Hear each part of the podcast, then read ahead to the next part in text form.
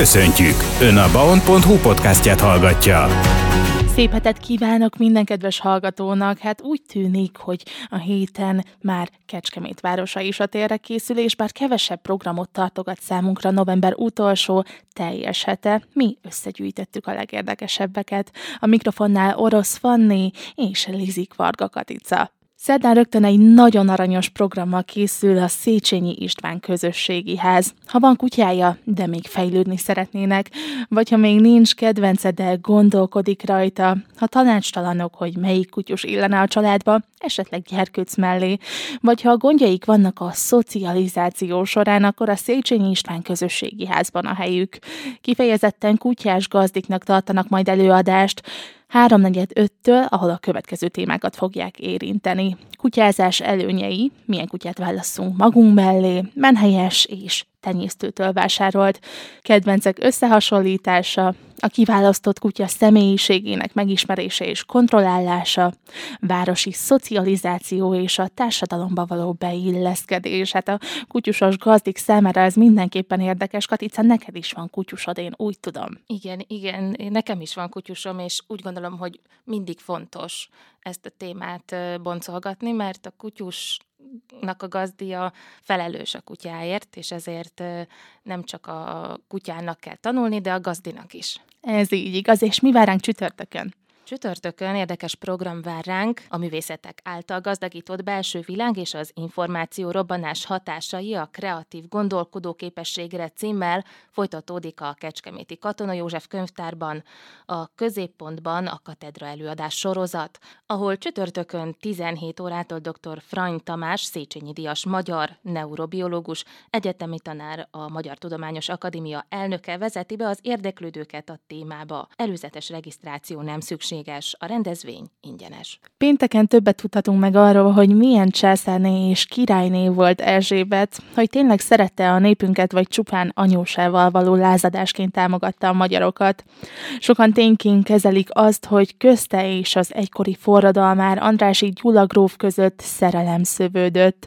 Van ennek bármi igazság alapja? A rangok és a szerepek által uralt Bécsi udvarban, ahol mindenből plegykát kreáltak, Erzsébetnek nem voltak bizalmas szorgalmasai, és ha mégis megbízott valakiben, sokszor kellett csalódnia. Magányos és elkeseredett volt, így gyakran kellett meghívni testvéreit is Bécsbe. Vajon mindig jótékonyan hatottak Sziszire a bajor családtagok? Mennyire lehetett bensőséges a férjével, a császárral és a gyermekeivel való viszonya a rideg udvari légkörben?